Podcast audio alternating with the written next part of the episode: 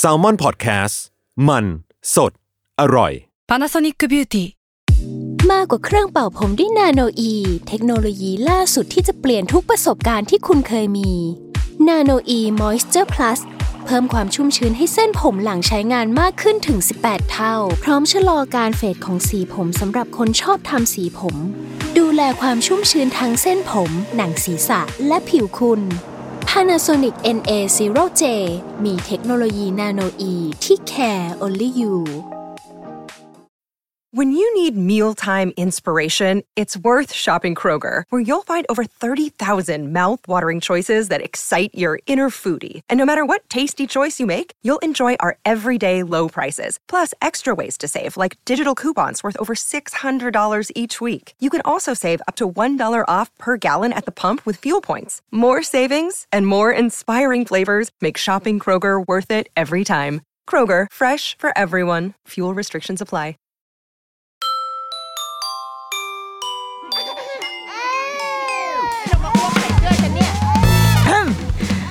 รุกี้มัมคุณแม่มือสมัครเลี้ยงกับนิดนก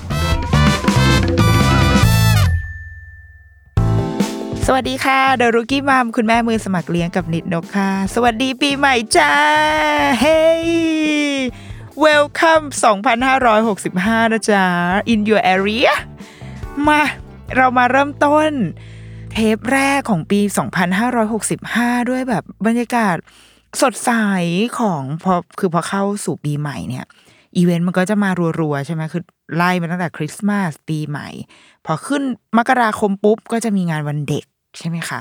เรายังไม่แน่ใจนะคือณวันที่ที่คุยตอนนี้เรายังไม่ชัวร์ว่างานปีใหม่เอ้ยงานวันเด็กมันจะเกิดขึ้น งานวันเด็กอะวันเด็กของปีเนี้ย มันคือวันที่แปดซึ่งเร็ว คือตอนเด็กๆเราจะชอบนั่งคิดไว้ว่า วันเด็กมันจะเร็วที่สุดได้ วันที่เท่าไหร่ ซึ่งมันก็คือนี่แหละ มันคือวันที่แปดเพราะว่ามันคือเสาร์ที่สองของเดือนมกราคมใช่ไหมถ้าวันเสาร์แรกวันวันปีใหม่ มันก็จะทำให้วันเด็กอะเกิดขึ้นเร็วที่สุด เออตอนเด็กๆไม่รู้ทำไมว่างเว้ยชอบนั่งคิดอันนี้ ซึ่งปีเนี้ยก็เป็นปีที่งานวันเด็กเกิดขึ้นเร็วมากก็คือหนึ่งอาทิตย์หลังจากงานปีใหม่เลย ฉลองต่อกันแบบ รัวๆ จุกๆ ไปเลยจ้า เดาว่าตามร้านห้างร้านต่างๆ ร้านค้าห้างสรรพสินค้าใดๆ คงมีแบบพวกการจัดโปรโปรโมชั่นรัวๆ เนาะสำหรับสินค้าแม่และเด็กก็รอติดตามละกันนะ อันนี้เป็นเป็นการคาดคะเนให้ในมุมผู้บริโภคนะ ทีเนี้ยว่าด้วยวันเด็กเราว่าเออวันเด็กของเอาเอาประสบการณ์วันเด็กของตัวเองก่อน วันเด็กของเราอะเราไม่ค่อยเป็นคนที่ตื่นเต้นกับวันเด็กเท่าไหร่นะพอรู้สึกว่าแม่ไม่ค่อยชอบพาไปในที่ที่คนเยอะๆเว้ยเหมือนเหมือนนางคงแบบนางเบื่อหรือยังไงก็ไม่รู้ว่าไม่ได้กลัวโควิดนะสมัยนั้นไม่มีโควิด พอมันไม่ได้ไปในที่ที่คนเยอะๆมันก็เลยไม่ได้ไปไหนเลย มันก็เลยจะเป็นวันเด็กที่อยู่ในหมู่บ้านในแต่ในหมู่บ้านจะมีกิจกรรมให้เด็กทำแบบมี มีการเหมือนเขาจะเตรียมของขวัญให้ค่ะ ซึ่งมันจะเป็นของขวัญที่ โอเค ตอนที่เราเป็นเด็กเราได้เราก็ดีใจแหละ แต่ก็ไม่ได้ดีใจที่สุดนะ คือดีใจว่าได้ของ แต่ว่าเออก็ทิ้งทิ้งคว้างๆไปเหมือนกัน แต่พอเรามองย้อนไปเรารู้สึกว่าโอ้โหของที่ให้เด็กตอนนั้นคือ เป็นพวกเครื่องเขียนอะดินสอยังลบ สมุดไม้บรรทัด แล้วมันจะเป็นเครื่องเขียนแบบเกรดเกรดบีเป็นเครื่องเขียนที่ถ้าแม่ไปซื้อให้หรือเราไปซื้อเองในร้านเครื่องเขียนเราจะไม่ซื้อยี่ห้อนี้หรือไม่ซื้ออะไรพวกเนี้ย เพราะว่ามันเขียนไม่ดีอะ ดินสอมันก็จะเป็นแบบ HB ที่ HB แบบ แบบที่มันเขียนไม่ค่อยติดอะนึกออกไหมเราทุกคนน่าจะเคยได้ใช้ดินสอ ซึ่งเราไม่รู้มันเกิดจากเหตุผลอะไรนะ แต่ว่าอีดินสอพวกนี้มันจะมันจะจางๆอะแล้วก็ฝืดๆยังไงบอกไม่ถูกอะซึ่งเวลาเราไปโรงเรียนเราก็จะไม่ใช้ดินสอแบบเนี้ย เออ หรือว่าไม้บรรทัดที่โค้งจับมันโค้งทีเดียวก็คือหักเลยเป็นต้น แต่ว่ามันจะเป็นไม้บรรทัดที่ดีมากเวลาเอาไว้เล่นแบบฟาดฟันอะเล่นต่อสู้อะมันจะดีมากเพราะว่ามันจะสะบัดไปมาได้ แต่ไม่ใช่ไม้บรรทัดที่ ที่มีประสิทธิภาพในการใช้เรียน ว่างั้นเถอะพวกมาตรวัดอะเซนติเมตรไม่ค่อยตรงเท่าไหร่อีไม้บรรทัดพวกเนี้ย แล้วก็ยังลบที่ลบไม่สะอาดก็คือเป็นของทุกอย่างที่ไม่สามารถใช้ฟังก์ชันของมันได้อย่างเต็มที่อะนั่นแหละคือสิ่งที่เราจะได้ในวันเด็ก เออ นี่คือวันเด็กที่จำได้ในสมัยเด็ก ๆ นะ แต่ว่าจะมีอยู่ปีหนึ่งที่จำได้แม่นมาก เพราะว่าไม่แน่ใจว่าทำไมปีนั้นแม่นึกยังไงไม่รู้นะพาไปจำได้เลยอยู่ปสาม แม่พาไปงานวันเด็กที่อสมทค่ะ แล้วก็เออ อันนี้จำไม่ได้จริงๆนะว่าทำไมถึงพาไป แต่เดาว่าดาว่าจะเป็นเพราะตอนอยู่โรงเรียนแบบเริ่มทำกิจกรรมที่เป็นเล่านิทาน เป็นแบบนักพูดประจำโรงเรียนอะไรอย่างเงี้ย แม่ก็เลยพาไปงานวันเด็กที่อสมทแล้วก็ไปแข่งผู้ประกาศข่าว เป็นเขาไม่ค่อยเรียกอะไรวะเออการการประกวดอะประกวดผู้ประกาศข่าวรุ่นยาวอะไรอย่างเงี้ย ก็ไปไว้บรรยากาศตอนนั้นคือ น่าจะจัดข้างในอสมทเลยนะ เราเราจำจำภาพได้ลางๆมาก แต่ว่าจำภาพแบบจำ location กว้างๆอะไม่ได้ แต่จำได้ว่าวันนั้นก็จะเข้าไป แล้วก็มันก็จะมีฉากหลังแบบ green screen อย่างนี้เลย แล้วก็เอ้ยไม่ไม่ไม่ใช่ green screen เว้ยเป็นฉากจริง ๆ เออ เป็นฉากแบบฉากคือข่าวสมัยก่อนอะ มันยังไม่มีเทคโนโลยีนี้เออ green screen หรือมีแล้วก็ไม่แน่ใจนะ แต่ว่าฉากวันนั้นอะ เป็นฉากที่เขาทำมาเพื่อให้เด็กอะไปนั่งอ่านข่าว แล้วเราก็จะไปนั่งใช่ไหมแล้วก็จะมีสคริปต์ข่าวให้อ่านอยู่ในอยู่ในกระดาษแล้วเราก็จะอ่านไปเรื่อยๆ แต่ว่ามันเป็นการอ่านแบบอยู่หน้าหน้าต่อหน้าสาธารณชนนะคือไม่ได้เข้าไปในห้องห้องปิดแบบนั้นนะคะ อารมณ์เหมือนอยู่บนเวทีอะเออ แล้วก็มีเด็กคนอื่นก็จะอยู่ข้างล่างด้วยแล้วก็อ่านไปคนอื่นก็จะได้ยินด้วย แล้วมันก็จะมีภาพเราอะอยู่ในหน้าจอให้เห็นว่าหน้าจอที่มีเราอยู่เป็นยังไง ซึ่งถ้าไอการแข่งขันเนี้ยมันเกิดขึ้นในยุคสมัยเนี้ยแน่นอนดิฉันมีคลิปแล้ว แม่ดิฉันคือนางนางต้องนั่งถ่ายคลิปหรือว่า มีภาพถ่ายให้ดูอะ แต่ว่าตอนนี้ไม่มีอะไรไม่ไม่มีความทรงจำเกี่ยวกับสิ่งเนี้ยเก็บเอาไว้เลย คือจำได้แบบจำเอง วันนั้นอะก็ก็ไปแข่งเนี่ยไออ่านข่าว ปรากฏว่าได้รางวัลด้วยได้รางวัลที่สองซึ่งแม่อะแม่ก็แบบแม่คือนางมีความภูมิใจแต่นางก็จะรู้สึกว่าที่หนึ่งอะ แม่ว่าเขาล็อกผลซึ่งแบบแม่ แม่ก็ต้องยอมรับบ้างว่ามันมีคนที่เขาแบบเขาทำได้ดีกว่าเรา ก็ได้ที่สองแล้วก็ได้ถ้วยมา แล้วพอพอได้ถ้วยใช่ไหมก็มีการแม่ก็ไปบอกครู พอไปบอกครูก็กลายเป็นเรื่องใหญ่โต ก็ต้องแบบเหมือนรับรางวัลแล้วในงานวันเด็ก ก็ต้องไปรับอีกที่หน้าโรงเรียน ซึ่งไม่เข้าใจว่าแล้วทำไมทำไมกูต้องไปรับรางวัลเดิม ที่กับมือผออะเออ ที่หน้าหน้าเสาธงอะไรเงี้ยทำไมทำไมที่ฉันต้องทำอะไรแบบนี้แต่ว่า เออมันก็เป็นธรรมเนียมใช่ไหมของแบบของเด็กในสมัยก่อนนั่นแหละ ก็เป็นเป็นงานวันเด็กที่จำได้แม่น เพราะว่าดูใกล้เคียงกับการกับการไปมีส่วนร่วมกับอะไรที่ถ้าไม่ใช่วันเด็กเขาจะไม่มีให้ทำอะสำหรับเด็กสมัยนั้นนะ เพราะว่าเรารู้สึกว่าเด็กสมัยเนี้ย กับการแค่อ่านข่าวเอาจริงนั่งอ่านข่าวที่บ้านยังได้เลย นั่งอ่านลงติ๊กต็อกเลยอะหรือว่ามันโอกาสมันมีเยอะขึ้น เรารู้สึกว่าพวกหน่วยงานต่างๆ เขาไม่ได้จะต้องรอให้ถึงวันเด็กแล้วค่อยทำอะค่ะ เพราะว่าคงไม่รู้ว่าจะไปแออัดกันในวันนั้นทำไมเนาะแต่ว่าสำหรับเด็กรุ่นเราอะตอนนั้นคือปี 2539 ได้นะ แถวๆนั้นประมาณ 3940ราวๆนั้นนะคะ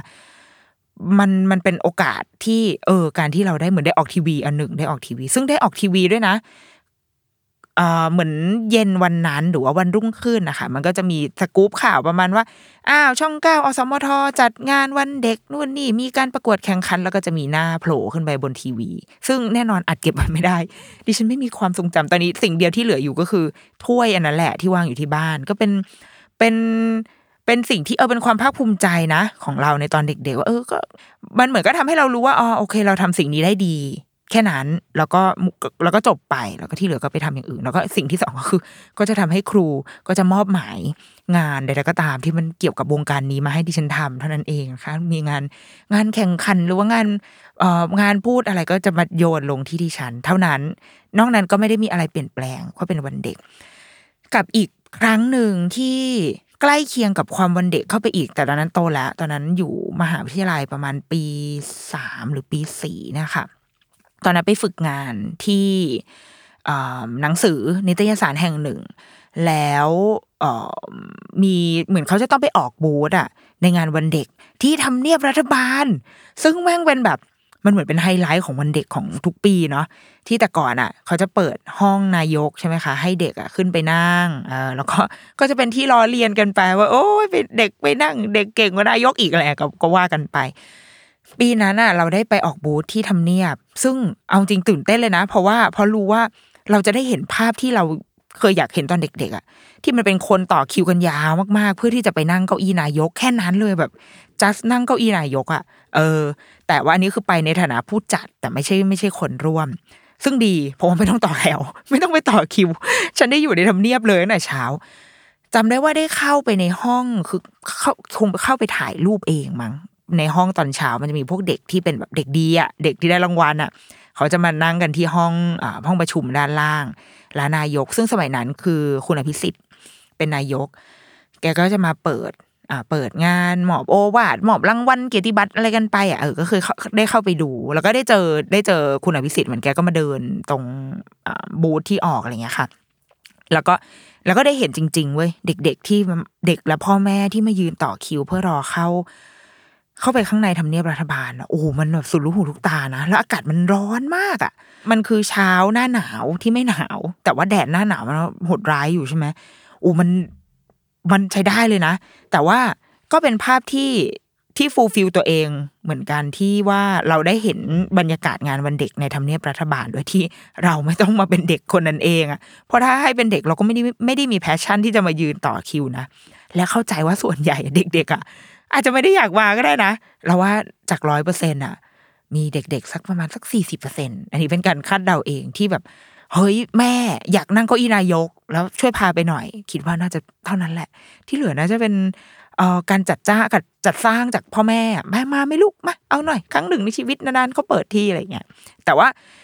ก็ดีแล้วว่าใด ๆ ก็ตามมันมันก็ยังคงเป็นความทรงจำของเราอยู่จนถึงทุกวันนี้เนาะถึงแม้ว่า จะเป็นความทรงจำที่แบบ อยู่ในหมู่บ้านแล้วได้ของขวัญเกรดบีหรือเอ่อการไปประกวดอสมทใดๆก็ตามอะ มันก็อ๋อมีอีกปีหนึ่งอีกปีหนึ่งได้ไป ปีนั้นพ่อ พ่อนางว่าง นางก็เลยบอกว่า ไปไหมไปดอนเมืองกันพ่อกูก็คือมาแบบแมนแมนก็เลยไปดอนเมืองดูเครื่องบินถามว่าอินไหมดีกว่าถามว่าถามดิฉันด้วยว่าดิฉันรู้สึกยังไงกับการแบบไปยืนงงในดงเครื่องบินอะคือยืนแล้วก็อะไรวะ เด็กแต่เด็กพวกเด็กผู้ชายหรือว่าเด็กผู้หญิงที่อินอะเขาก็อินนะโหคุณนางก็วิ่งขึ้นวิ่งลงเขาเรียกอะไรจับพวงมาลัยอะ ซึ่งอาจจะไม่ได้เรียกว่าพวงมาลัยก็ได้นะในภาษาเครื่องบินอะจับอีกคันบังคับอะปบปบเล่นตะกู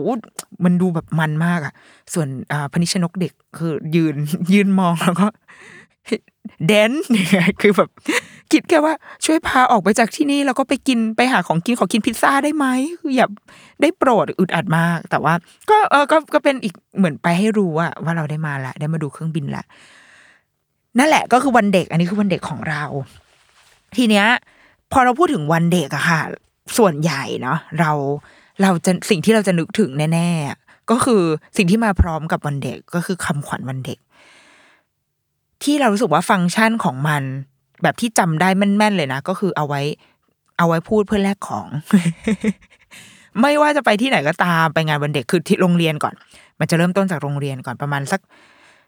สองสามอาทิตย์ก่อนหน้าที่ถึงวันเด็ก โรงเรียนก็จะเริ่มไอ้คำขวัญมันจะเริ่มถูกลอนช์ละถูกไหมออกตามสื่อต่างๆคำขวัญวันเด็กท่านนายกมอบให้อะเป็นอย่างนี้ พอออกสื่อปุ๊บ โรงเรียนก็จะรับลูกทันที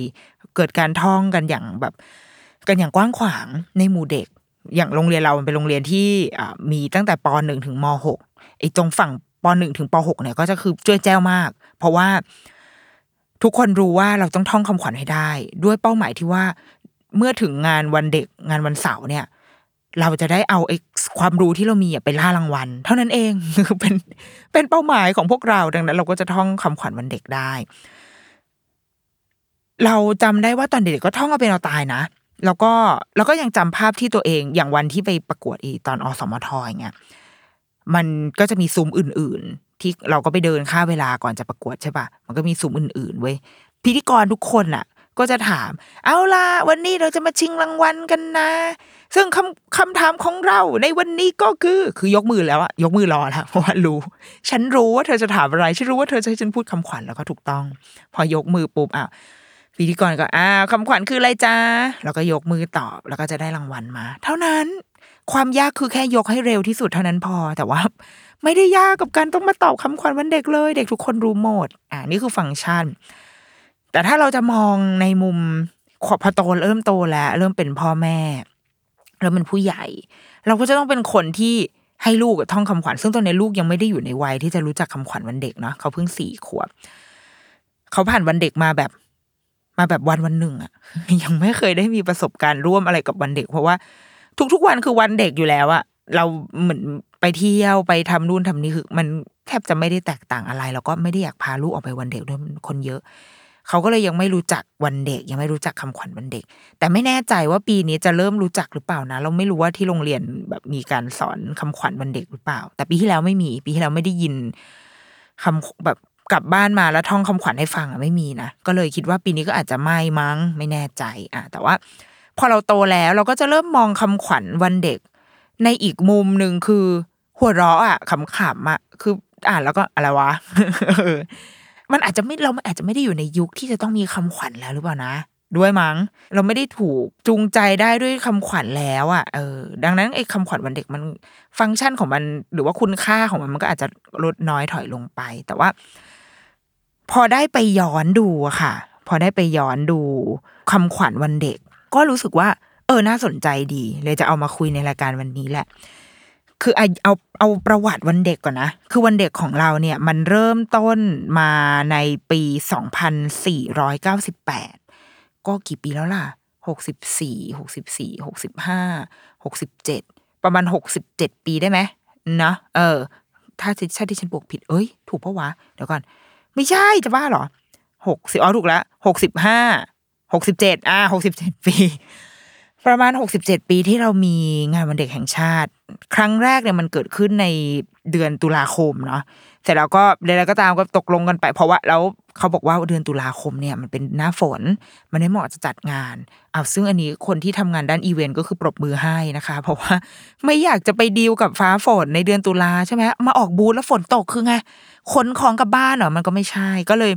เลื่อนมาเป็นต้นปีเพื่อที่จะให้แบบ เพื่อให้มันอากาศยังดีคือมันเป็นหน้าหนาว แล้วก็อาจจะเขาคงเดาว่ามันต่อเนื่องจากเทศกาลปีใหม่อะไรแบบนี้มันก็ย้ายกันมาตรงนี้ค่ะ ทีนี้หลังจาก ปีแรกที่มีงานวันเด็ก ปีถัดมาก็มีเริ่มมีคำขวัญวันเด็ก โดยที่คำขวัญวันเด็กครั้งแรกเป็นสมัยจอมพลปพิบูลสงคราม ซึ่งช่วงนั้นมันเป็นช่วงมีการรี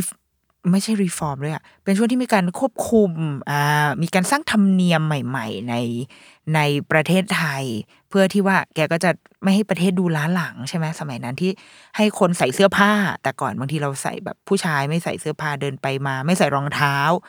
สมัยนั้นคือต้องใส่เสื้อผ้าต้องใส่หมวก หรือมันก็คือหนังเรื่องโหมโรง อ่า เป็นช่วงยุคยุคแถวๆนั้น อะตัดภาพมาที่คำขวัญในยุคจอมพลปอ แกก็ให้คำขวัญมาว่า จงบำเพ็ญตนให้เป็นประโยชน์ต่อผู้อื่นและส่วนรวม ก็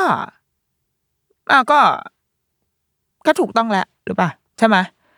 เป็นประโยชน์ต่อผู้อื่นและส่วนรวมใช่ไหมมันก็เป็นคำขวัญเหมือนคำขวัญยุวกาชาติอะถ้าใครเรียนยุวกาชาติก็น่าจะท่องสิ่งนี้มา ไปทำเอ่อ เราจะบำเพ็ญตนเพื่อผู้อื่นเพื่อตนเองผู้อื่นมีตนเองด้วยเปล่าวะเออแต่เราสึกว่าอันเนี้ยมันอาจจะขาดตนเองไปนะคือเราก็ต้องทำให้ตัวเองด้วยป่ะแล้วเราถึงจะให้ผู้อื่นและส่วนรวมได้อ่าแต่อย่างไรก็ตามอะก็เป็นคำขวัญเบิกเลิกของงานวันเด็กที่ เออก็โอเค ทีนี้เดี๋ยวเราจะไล่ไปเรื่อยๆยุคที่สองจะเป็นยุคของจอมพลสฤษดิ์ธนรัตน์มันมีหายไปช่วงหนึ่งประมาณสามปี เป็นช่วงที่จอมพลสฤษดิ์แก แกรัฐประหารจอมพลปอ ซึ่งไม่รู้แหละ สมัยนั้นมันประเทศมันอาจจะยังไม่เข้าที่เข้าทางมั้งอาจจะทะเลาะกันหรือไงก็ไม่รู้นะ ก็เลยหายไปเว้ยคำขวัญวันเด็กหายไปประมาณสามปี กลับมาในปีสองพันห้าร้อยสองในยุคของจอมพลสฤษดิ์เนี่ยสองพันห้าร้อยสองถึงสองพันห้าร้อยหกเฮ้ยหรือว่ามันเป็นคำขวัญที่ส่วนตัวนะ เอาแบบตัดความเป็นจอมพลสฤษดิ์ได้ไปนะเราชอบ ชอบคำขวัญในยุคนี้มากที่สุด เราว่า มันคือถ้าเราเป็นถ้าเราได้เป็นนายกอะเราก็จะตั้งคำขวัญอะไรคล้ายๆประมาณนี้แหละคือคำขวัญของจอมพลสฤษดิ์จะเริ่มต้นด้วยคำว่า ขอให้เด็กสมัยปฏิวัติของข้าพเจ้า นี่คือทุกทุกปีกี่ปีอะห้าปีที่แกที่แกทำคำขวัญวันเด็กมาเนี่ยค่ะ จะขึ้นต้นด้วยคำนี้หมด และต่อท้ายด้วยจงเป็นเด็กจุดจุดจุดเป็นเป็นแพทเทิร์นของจอมจอมพลสฤษดิ์เช่น ขอให้เด็กสมัยปฏิวัติของข้าพเจ้าจงเป็นเด็กที่รักความก้าวหน้า เฮ้ยอันนี้ยังไงพักก้าวหน้าถูกใจสิ่งนี้ ไม่ใช่พักคณะคณะก้าวหน้า ธนาธรจึงรุ่งเรืองกิจถูกใจสิ่งนี้นะคะ บอกว่าจงเป็นเด็กที่รักความก้าวหน้า ปีถัดมาบอกว่า จงเป็นเด็กที่รักความสะอาด ปีถัดมาจงเป็นเด็กที่อยู่ในระเบียบวินัย ถัดมาจงเป็นเด็กที่ประหยัด ถัดมาสุดท้ายสุดท้ายในยุคจอมพลสฤษดิ์คือ จงเป็นเด็กที่มีความขยันหมั่นเพียรมากที่สุด เฮ้ย เอาดีๆ มันเป็นห้าคำขวัญที่สำหรับเราอะเราว่ามันเป็นไปได้จริงอะมัน practical มาก และสิ่งที่ชอบที่สุดคือมันไม่ซ้ำกัน ถ้าเราถ้าเราจำได้เอาในช่วงชีวิตเราก่อนตั้งแต่เราเด็กมาจนถึงตอนเนี้ย เราจะรู้สึกว่าคำขวัญวันเด็กอะมันวนเวียนมากมันคลีเช่มัน วนไปอะรู้หน้าที่มีวิในยซื่อสัตย์รักชาติ มีความรู้ขยันเรียนวนมีวิในยแล้วก็วนอยู่อย่างเงี้ยวนวนไป ในนายกคนเดิมเนี่ย พูดเรื่องเดิมมาตลอดมีคำว่ามีวินัยเนี่ยมึงมาทุกปีเลย แต่ว่าของจอมพลสฤษดิ์เราคิดว่าเราว่าแกคิดมาแล้วหนึ่งเป็นเด็กรักความก้าวหน้า ดังนั้นปีที่สองไม่พูดแล้วเพราะถือว่าพูดไปแล้ว ปีที่แล้วฉันพูดแล้วฉันจะไม่พูดซ้ำอีกแล้วปีที่สองก็เลยจะมาเน้นเรื่องความสะอาด ปีที่สามเน้นเรื่องระเบียบวินัย ปีที่สี่เป็นเด็กประหยัด และปีสุดท้ายคือ ขยันหมั่นเพียรมากที่สุด เราคิดว่าถ้าถ้าฟังก์ชันของคำขวัญอะมันคือการกำหนดธีม หรือมันคือการการรณรงค์ให้ เฮ้ย พวกเราปีเนี้ยเราจะมาโฟกัสกับสิ่งนี้กันอะเราว่านี่มันคือคำขวัญที่ถูกถูกต้องและถูกทางมากที่สุด นั่นคือพวกเธอต้องรู้นะว่าว่าเธอเป็นเด็กเธอต้องรักความสะอาด แล้วก็ตลอดทั้งปีทำแคมเปญรักความสะอาดไปเลย หรือทำแคมเปญรักษาระเบียบวินัยรัก ทำแคมเปญเป็นเด็กรักประหยัด แล้วก็ร่วมมือกับธนาคารต่าง ๆ ธนาคารออมสินใด ๆ จัดงานเก็บออมอะไรอย่างเงี้ยเออ มันอย่างนี้ปะวะ มันคือเหมือนแบบมันเหมือนเป็น vision ของปีนั้นอะว่าเด็กในปีนี้เราจะส่งเสริมเรื่องอะไร อันนี้ที่ฉันชื่นชมนะคะ ในคำขวัญของจอมพลสฤษดิ์ ในด้านอื่นไม่รู้แต่ว่าถือว่าเป็นคนเขียนคำขวัญวันเด็กได้น่าสนใจดีทีเดียว เป็นมีความเป็น copywriter ในตัวเองนะคะ คิดว่าถ้าไม่ได้อ่าเป็นทหารไปทำปฏิบงปฏิวัติน่าจะเอาดี มาทำเอเจนซี่โฆษณาอาจจะอ่ารุ่งเรืองใช้ได้เอาถัดมาในยุค 2,508 ถึง 2,556 เออ2,516 เป็นช่วงจอมพลถนอมก็ปฏิวัติจอมพลสฤษดิ์อีกทีหนึ่งเนาะยุคของจอมพลอ่าถนอมเนี่ย เมื่อ เมื่อดูในในคำขวัญของเขาอะเดี๋ยวเดี๋ยวเดี๋ยวจะไล่ไปเนาะแต่เราจะเริ่มรู้สึกว่าอะมันมีมันมันเริ่มเรียกร้องอะไรบางอย่างจากเด็กเยอะขึ้น ถ้าเทียบกับสมัยจอมพลปอกับจอมพลสฤษดิ์ที่ที่มาแบบสั้น ๆ มาแบบกว้างๆอะปีแรกมากว้างๆก่อน พอจอมพลสฤษดิ์ก็มาแบบสั้นๆห้วนๆเอาเรื่องนี้แหละพอแล้วก็ ไปไปว่ากันที่เรื่องเหล่าเรื่องเหล่านั้นที่ฉันตั้งไว้ แต่พอเป็นจอมพลถนอมมันเริ่มยาวละเริ่มเปิดศักราชของคำขวัญวันเด็กที่ยาว บางปีนี่คือ ยาวไปไหน ถ้าไปเที่ยวงานวันเด็กเด็กปีนั้นจะ suffer มาก เพราะว่า เอ่อท่องท่องไม่ได้อะท่องแล้วมันยาว แล้วถ้าเกิดว่าโดนจับผิดสมมติคำพวกคำเชื่อมอและหรือที่ซึ่งอันแล้วถ้าเราพูดผิดปุ๊บถ้าพิธีกรไม่ให้รางวัลคือเศร้าเลย บอกว่าจอมพลถนอม ตั้งคำขวัญมายาวเกินไป ปี 2508 จอมพลถนอมตั้งว่าเด็กจะเจริญต้องรักเรียนเพียรทำดี อืมทำไม่ทำไม่ไม่ทำแบบนี้ไม่เจริญนะ ถัดมาเด็กที่ดีต้องมีสัมมาคารวะ บากบั่น มานะบากบั่น สมานสามัคคี เริ่มมีคำว่าสามัคคีแล้วนะ เริ่มมาแล้วนะ2509 2510 อนาคตของชาติจะสุขใส หากเด็กไทยแข็งแรง เรียนดี มีความประพฤติเรียบร้อย อ่าเริ่มมีความแบบประพฤติประพฤติเรียบร้อย เรียนคำว่าเรียนเริ่มมาล้วเรียนเริ่มมา2511ความเจริญและความมั่นคงของชาติไทยในอนาคต ขึ้นอยู่กับเด็กที่มีวินัย มีความเฉลียวฉลาด รักชาติยิ่งอ่ารักชาติแล้วนะ รักชาติเริ่มมาแล้ว2511มันน่าจะเป็นช่วงอะเริ่มมีความกังวลอะไรบางอย่างละกันอะถัดมา รู้เรียน รู้เล่น รู้สามัคคี เป็นความดีที่เด็กพึงจำเอออะแต่นี้ก็น่ารักนะก็เริ่มสั้นลงเหมือนนางน่าจะได้รับคอมเพลนมา จากบรรดาผู้ปกครองในปี2511 ที่ว่ายาวมาก ยาวมากค่ะท่าน ช่วยรบกวนอาจปรับให้สั้นนิดนึง ก็เลยสั้นสั้นลงในปีถัดมา 2513 เด็กประพฤติดีและศึกษาดีทำให้มีอนาคตแจ่มใส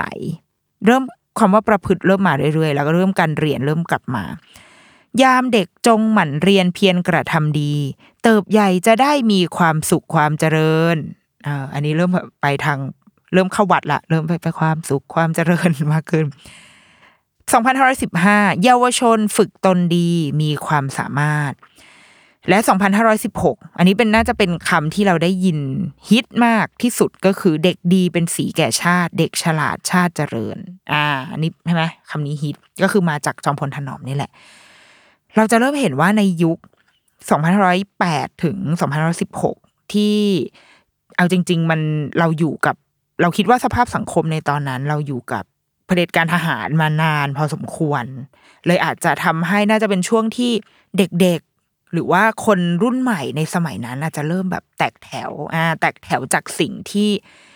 ที่ผู้นำอยากจะเห็นเราคิดว่านะ ซึ่งเพราะว่าพอพอดูจากคำขวัญวันเด็กที่เขาเขียนมาเนี่ย มันจะเริ่มมีเรื่องแบบสามัคคีเริ่มเริ่มโผล่มาแม้จะโผล่มาแค่ครั้งเดียวก็ตามมีเรื่องการเรียน เหมือนจะเป็นการตั้งธงเอาไว้ว่า เฮ้ยมีหน้าที่เรียนก็เรียนสิมีเรื่องความประพฤติดี ความประพฤติเนี่ยมาหลายรอบมาก แต่จะเน้นมากคือรู้สึกว่าจะเน้นเรื่องการเรียนเรื่องความประพฤติฝึกตนดีเป็นต้น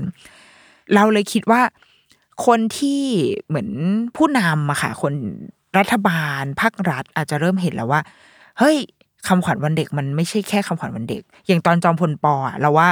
เราว่าแกแบบเออเอาเอาคำขวัญเนาะอะไรอะแล้วก็แล้วก็พูดมาที่ว่าจงบำเพ็ญตนให้เป็นประโยชน์แก่ผู้อื่นและส่วนรวมคือมาแบบกว้างๆอะ เออ แต่ว่าเราว่าตอนนี้รัฐเริ่มเห็นแล้วว่า เฮ้ยเราสามารถเชฟให้เด็กเห็นได้นี่นาว่าหน้าที่ของเขาคืออะไรผ่านคำขวัญวันเด็ก ที่นายกเป็นคนให้ ฟังก์ชันมันเลยอาจจะเริ่มเปลี่ยนไปละอันนี้คือจบที่ปี 2516 ซึ่งปี 16 ก็คือเป็นปีที่มีเหตุการณ์ 14 ตุลา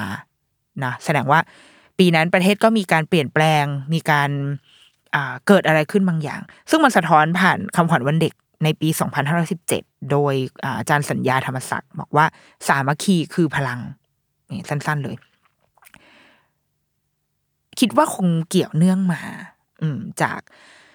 จากเหตุการณ์ใดๆก็ตามนะในในประเทศมันเลยทำให้วันเด็กในปีนั้นคำขวัญมันมาแค่นี้แหละ สามัคคีคือพลัง และอีกปีหนึ่งของอาจารย์สัญญาธรรมศักดิ์ที่ เป็นนายกก็คือเด็กดีคือทายาทของชาติไทย ชอบอะชอบคำว่าทายาทของชาติไทย ภาพภาพในหัวจะไม่ได้รู้สึก เราเชื่อว่าหลายคนเป็นเพลงขึ้นทันที เจ้าคือทายาทคนต่อไป หลายคนที่เกิดในยุคเดียวกับดิฉันจะต้องนึกถึงเพลงนี้เอาอย่าไปล้อคำขวัญเขาสิ ที่ผ่านมาหมูไม่ได้ล้อเลย เด็กดีคือทายาทของชาติไทย ต้องร่วมใจร่วมพลังสร้างความสามัคคี สองปีของอาจารย์ธรรมศักดิ์สัญญาอาจารย์สัญญาธรรมศักดิ์ก็คือ ว่าด้วยความสามัคคีทั้งสองปีเลย เพราะว่าโอเค มันเป็นช่วงหลังจากการได้ประชาธิปไตยใช่ไหมกลับมาหลังจากปี2516 แล้วก็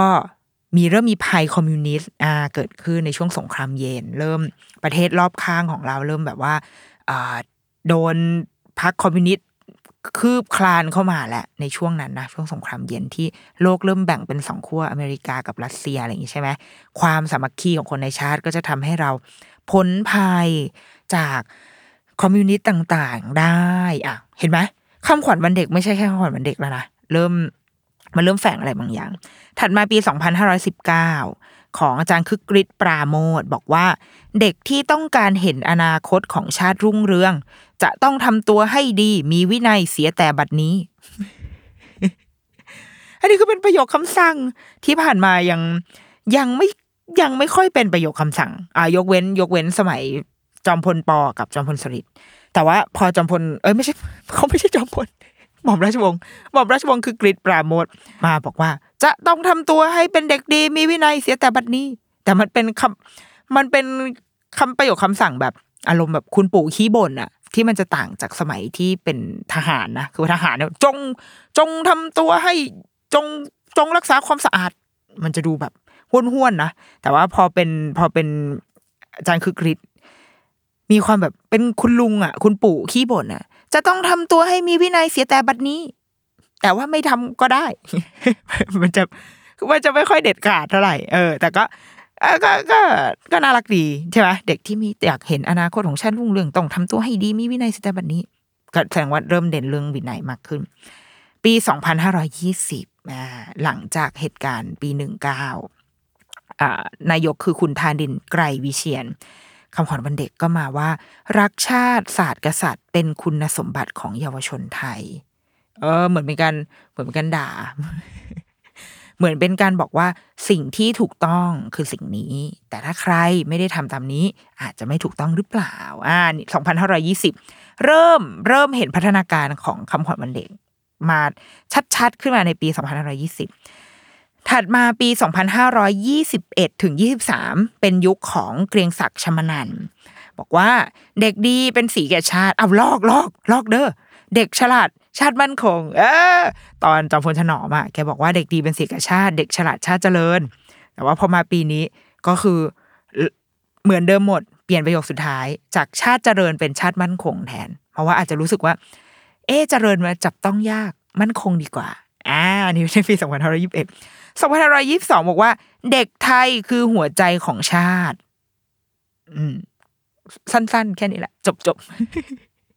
ก็จบแค่นี้ก็จบไปเด้ ถัดมา อดทน ขยันประหยัดเป็นคุณสมบัติของเด็กไทยคำถามคือ อดทนอะไร อดทนอะไรก่อน อดทนอะไรเอาอันนี้อยากรู้จริง อดทนอะไรอะ คือให้เป็นคนแบบอดทนเนาะมันก็เข้มแข็งดีกว่าป่ะหรือเปล่า ใช่ไหมอดทนกับเข้มแข็งไม่เหมือนกันเว้ยอดทนอะ มันความหมายมันกว้างกว่าว่า แล้วเราอดทนกับอะไรถูกป่ะเออ อันนี้ไม่รู้แต่ว่า ก็เขาให้มาตามนี้อดทน ปี 2524 ถึง 2531 ดิฉันเกิด ดิฉันเริ่มเกิดในแถวๆนี้แหละอ่าเป็นยุคของพลเอกเปรมตินสุรานนท์กี่ปีละกี่ปีเขาไปให้ล่ะหนึ่งสองสามสี่ห้าหกเจ็ดแปดปี เด็กไทยมีวินัยใจสัตย์ซื่อ รู้ประหยัด เคร่งครัดคุณธรรม เคร่งครัดนะจ๊ะเธอต้องเคร่งครัดนะจ๊ะในด้านคุณธรรมต้องเคร่งครัดนิดหนึ่ง ขยันศึกษาใฝ่หาความรู้ เชิดชูชาติ ศาสตร์กษัตริย์ เป็นคุณสมบัติของเด็กไทยอ่าเป็นคุณสมบัติของเด็กไทยมาอีกรอบแล้วนะเออรอบที่แล้วเป็นตอนยุคธานินไกรวิเชียนบอกว่าเป็นคุณสมบัติของเยาวชนไทย แต่ว่า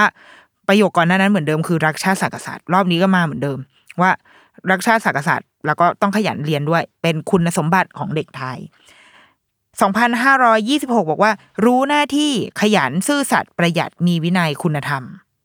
อันนี้ก็คือหวานมาก ครบมาครบหมดเวิร์บในด้านดีมาครบหมด 2527 รักวัฒนธรรมไทยอ่าสั้นๆนะห้วนๆสั้นๆ ซึ่งดีเด็กๆ เด็ก ๆ ยิ้มแล้วไปงานวันเด็กไม่ต้องเดือดร้อนมาก2528 สามัคคี นิยมไทย มีวินัยใฝ่คุณธรรม อันนี้เริ่มคล้องจองและไพเราะ เพราะว่าเขาเรียกอะไรพยางมันเท่ากันหมด พอพยางเท่ากันเวลาท่องจะรู้สึกไพเราะสวยงาม ในในแง่ของ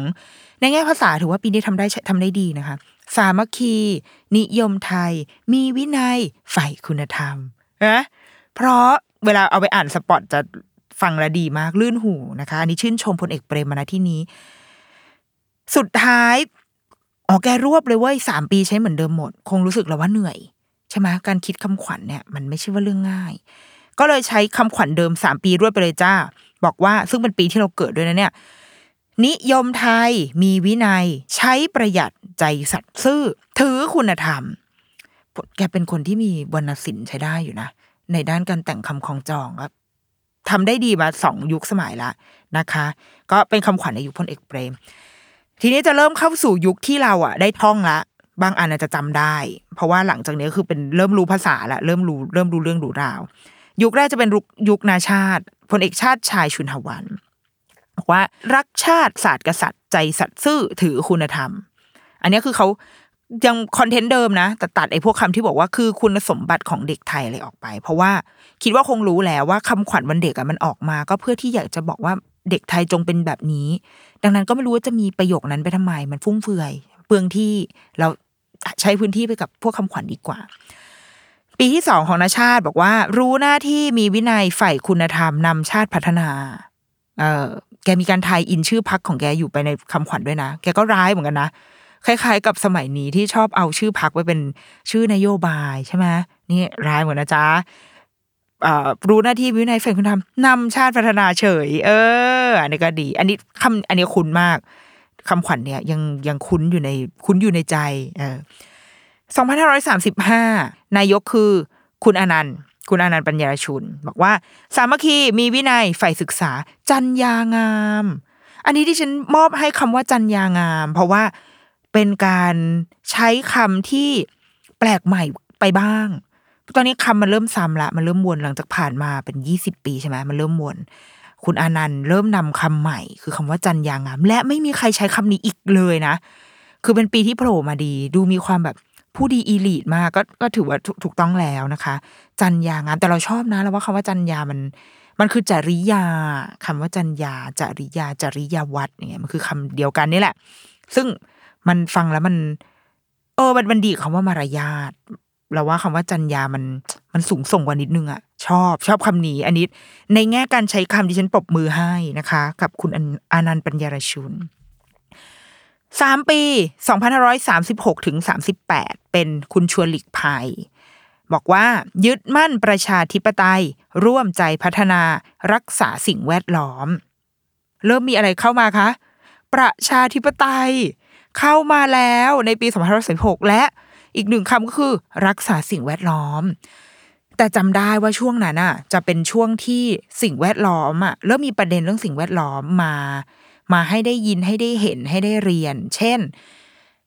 เอาแบบง่ายที่สุด เช่น โครงการพวกแบบตาวิเศษอะไรอย่างเงี้ย ตาวิเศษ เพลงพวกโครงการอีสานเขียวเอ้ยอีสานเขียวอาจจะหลังจากนั้นโนโนเอออีสานเขียวจะเป็นยูปิกจิ๋วแต่มันคือช่วงนั้นแหละ 2,530 กลางๆอะจนถึง 40 กว่า มันจะเป็นช่วงที่มีการพูดถึงสิ่งแวดล้อมเยอะ อย่างตอนเราเรียนก็จะบอกว่า ห้ามใช้ยาถ้าสารเคมียาตัดไม้ทำลายป่า เป็นยุคที่มีการตัดไม้ทำลายป่าสูงมาก เราเราเข้าใจว่าแบบนั้นนะ ในมุมของนักเรียนมีเรื่องน้ำประหยัดน้ำประหยัดไฟประหยัดน้ำมันตอนนั้นรถเริ่มเริ่มมีรถกันเยอะขึ้น แล้วก็น้ำมันสมัยนั้นนะยังไม่ มีคุณภาพมาก คือควันจะดำมาก แล้วก็มีเรื่องทิ้งขยะ คือตอนนั้นเศรษฐกิจต้องยอมรับว่าเศรษฐกิจมันดี และเมืองมันขยาย แต่เมืองตอนนั้นก็คือสกปรกเลย คือทุกคนสามารถทิ้งขยะตรงไหนก็ได้ ถ้าเกิดใครแบบเคยชอบแบบว่าสบประมาทเมืองแบบอินเดีย หรือเมืองอะไรที่เรารู้สึกว่าเขาเจริญน้อยกว่าเราอะประเทศเราก็เคยอยู่ในจุดนั้น เราจำได้เลยตอนเด็ก ๆ เพราะมันจะมีโครงการเช่น ชื่อของอย่างตาวิเศษก็คือหนึ่งในโครงการนั้นเนาะที่ว่า เอ้ยเวลาจะทิ้งอะไรอะ เหมือนให้คิดซะว่ามันมีตาทิพย์บางอย่างที่มันมองเห็นเราอยู่เหมือนเหมือนเหมือนผีอะคิดซะว่ามีผีดูอยู่นะถ้าแกทิ้งขยะไม่ลงถังอะแกจะได้รับการลงโทษจากสิ่งที่อยู่เหนือธรรมชาติ มีย่าบาหยันคอยมองอยู่อะไรอย่างเงี้ยแล้วก็มีอ่ามีหลายโครงการเลยแหละที่ออกมาในช่วงนั้นที่เกี่ยวกับเรื่องสิ่งแวดล้อม ก็ สะท้อนผ่านคำขวัญวันเด็กเหมือนกันนะ แล้วก็เริ่มมีคำว่าประชาธิปไตย เพราะว่าปีนั้นก็คือหลังจากหลังจากพฤษภาธมิน อืม มาพฤษภาธมิน แล้วก็เป็นคุณอนันต์ใช่ไหมเป็นนายกนายกคนนอกใช่ไหมแล้วก็เป็นคุณชวนขึ้นมา ก็จะเริ่มเริ่มมีการเลือกตั้งคือมันเริ่มเฟื่องฟูขึ้นนะประชาธิปไตยในในในยุคสมัยนั้น เราเป็นเด็กที่โตมาตอนนั้น เราเราคิดว่าเราสัมผัสได้เลยแหละ เริ่มเริ่มเห็นถึงถึงแม้ว่าจะมีคนพูดเรื่องแบบ ซื้อสงซื้อเสียงแล้วก็ตามแต่เราก็จำได้จำได้ว่าเวลาเรา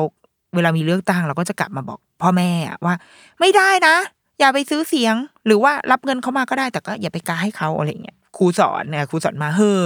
เฮอความรู้ก็จะมามาบอกพ่อแม่ พ่อแม่บอกกูรู้แล้วจ้าปีที่สองของนายกชวนบอกว่า สืบสารวัฒนธรรมไทยร่วมใจพัฒนา รักษาสิ่งแวดล้อม ก็คือคำขวัญเหมือนเดิมสองปี แต่เปลี่ยนประโยคข้างหน้า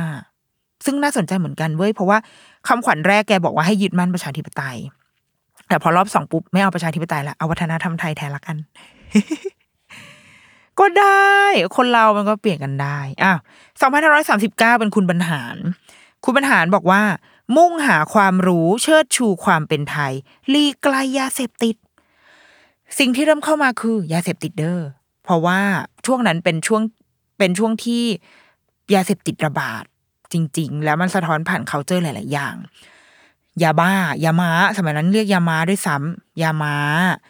เฮโรอีน ผงขาวอะไรอย่างเงี้ย ช่วงนั้นหาซื้อคือมันระบาดมากแล้วเป็นปัญหาสังคมที่ใหญ่โตเลยก็ว่าได้ มีคือปัญหาทั้งในแง่ของคนติดยา เสพยาแล้วก็จับเด็กเป็นตัวประกันอะไรเงี้ยคือมีข่าวเยอะมาก แล้วก็การติดโรค ช่วงนั้นเป็นช่วงช่วงเอด HIV ระบาดมาก HIV เป็นโรคที่น่ากลัว โรคเอดเป็นโรคที่น่ากลัวในยุคนั้น เพราะมันรักษาไม่หาย คือเมื่อถ้าเป็นเมื่อถ้าเป็นแล้วโอกาสที่จะเสียชีวิตมีสูงมาก เลยทำให้เป็นโรคที่น่ากลัวสำหรับสำหรับคนในวัยนั้น และ มันเกิดขึ้นได้ผ่านการใช้เข็มฉีดยา เข็มยาเสพติดอะร่วมกัน อืมเราจำได้เลยว่าตอนเด็ก ๆ จะถูกถูกเรียนเรื่องนี้ ดังนั้นคำขวัญเริ่มมีคำว่ายาเสพติดเข้ามาในในคำขวัญวันเด็ก 2540 บิ๊กจิ๋วจ้าพลเอกชวลิตยงใจยุทธนะ รู้คุณค่าวัฒนธรรมไทยตั้งใจใฝ่ศึกษาไม่พึ่งพายาเสพติด ยังคงแบบเน้นเรื่องยาเสพติดอยู่ เพราะว่าคงเป็นปัญหาแบบจริง ๆ 2541ถึง44 กลับมาเป็นที่คุณชวนอีกครั้ง ซึ่งคุณชวนเนี่ยแกจะมีลายเซ็นของแกคือ แกจะไม่ให้คำขวัญแบบตลอดทุกปีอะอย่างปีเนี้ย แกก็ใช้ร่วมเว้ยใช้ร่วมสองปี คือ2541 กับ 42 ก็ใช้คำขวัญเดิม หรืออย่างสมัยก่อน36กับ37 ก็ใช้คำขวัญเดิม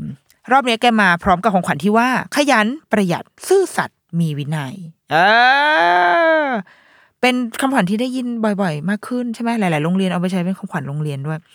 แล้วก็ปีที่สองบอกว่า มีวินัยใฝ่เรียนรู้ คู่คุณธรรมนำประชาธิปไตย ประชาธิปไตยเริ่มกลับมาหาคุณชวนอีกครั้งนะคะ หลังจากหายไปหลายปีก็กลับมาแล้ว ถัดมาสี่ห้าถึงสี่เก้าเป็นใครคะ คุณทักษิณคุณทักษิณชินวัตรมาแล้วจ้า เป็นยุคที่คำขวัญ คิดว่าแกคงแบบอะไรอะ อะไรคำขวัญก่อนหน้านี้มันอะไรมันวนเวียน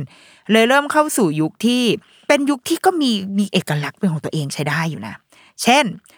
2545 เรียนให้สนุกเล่นให้มีความรู้สู่อนาคตที่สดใสน่าเริ่มมีคำว่าเรียนให้สนุก คือก่อนหน้านี้จะบอกว่าให้ใฝ่เรียนรู้ แล้วว่าแกพยายามจะจะคงให้ใครเล่าตอนเนี้ย ที่กำลังแบบมานั่งล้อคำขวัญอะแต่ว่าสิ่งที่ดิฉันทำได้ก็คือแค่ล้อแต่ว่าเขาเป็นนายกอะเขาเป็นนายกอยู่ในจุดที่สามารถตั้งสร้างคำขวัญของตัวเองได้ เลยเลยคงอยากจะขยายความคำว่าเรียนหน่อย เพราะก่อนหน้านี้มีแต่การพูดว่าเรียนเรียนสี่เรียน อันนี้เขาบอกว่าเรียนให้สนุก เล่นให้มีความรู้สู่อนาคตที่สดใส เริ่มมีคำว่าเล่นเข้ามานะ เข้าใจว่าก่อนหน้านี้มีคำว่าเล่นโผล่มาหนึ่งคนไหมเหมือนเห็นแวบๆหรือไม่มีเลย เออไม่มีเลยเหรอวะมีมีมีตอนจอมพลถนอมบอกว่า รู้เรียนรู้เล่น อ่า แต่ว่าฟังฟังจากน้ำเสียงคือรู้เรียนรู้เล่นคือ ให้รู้ให้มันรู้เวลาเวลา เวลาไหนเรียนเวลาไหนเล่นน่าจะเป็นแบบนั้น แต่อันนี้คุณทักษิณบอกว่า เรียนให้สนุกเล่นให้มีความรู้สู่อนาคตที่สดใสอ่าถ้าตัดอคติใดๆออกไปนะ เราคิดว่า แกก็เป็นคนมีมีความเข้าใจในเด็กประมาณนึงนะ ว่าคำขวัญวันเด็กมันคือ เรียนก็เรียนแต่ว่า แกก็ต้องเล่นด้วย สู่อนาคือเชื่อว่าในการเล่นมันให้ความรู้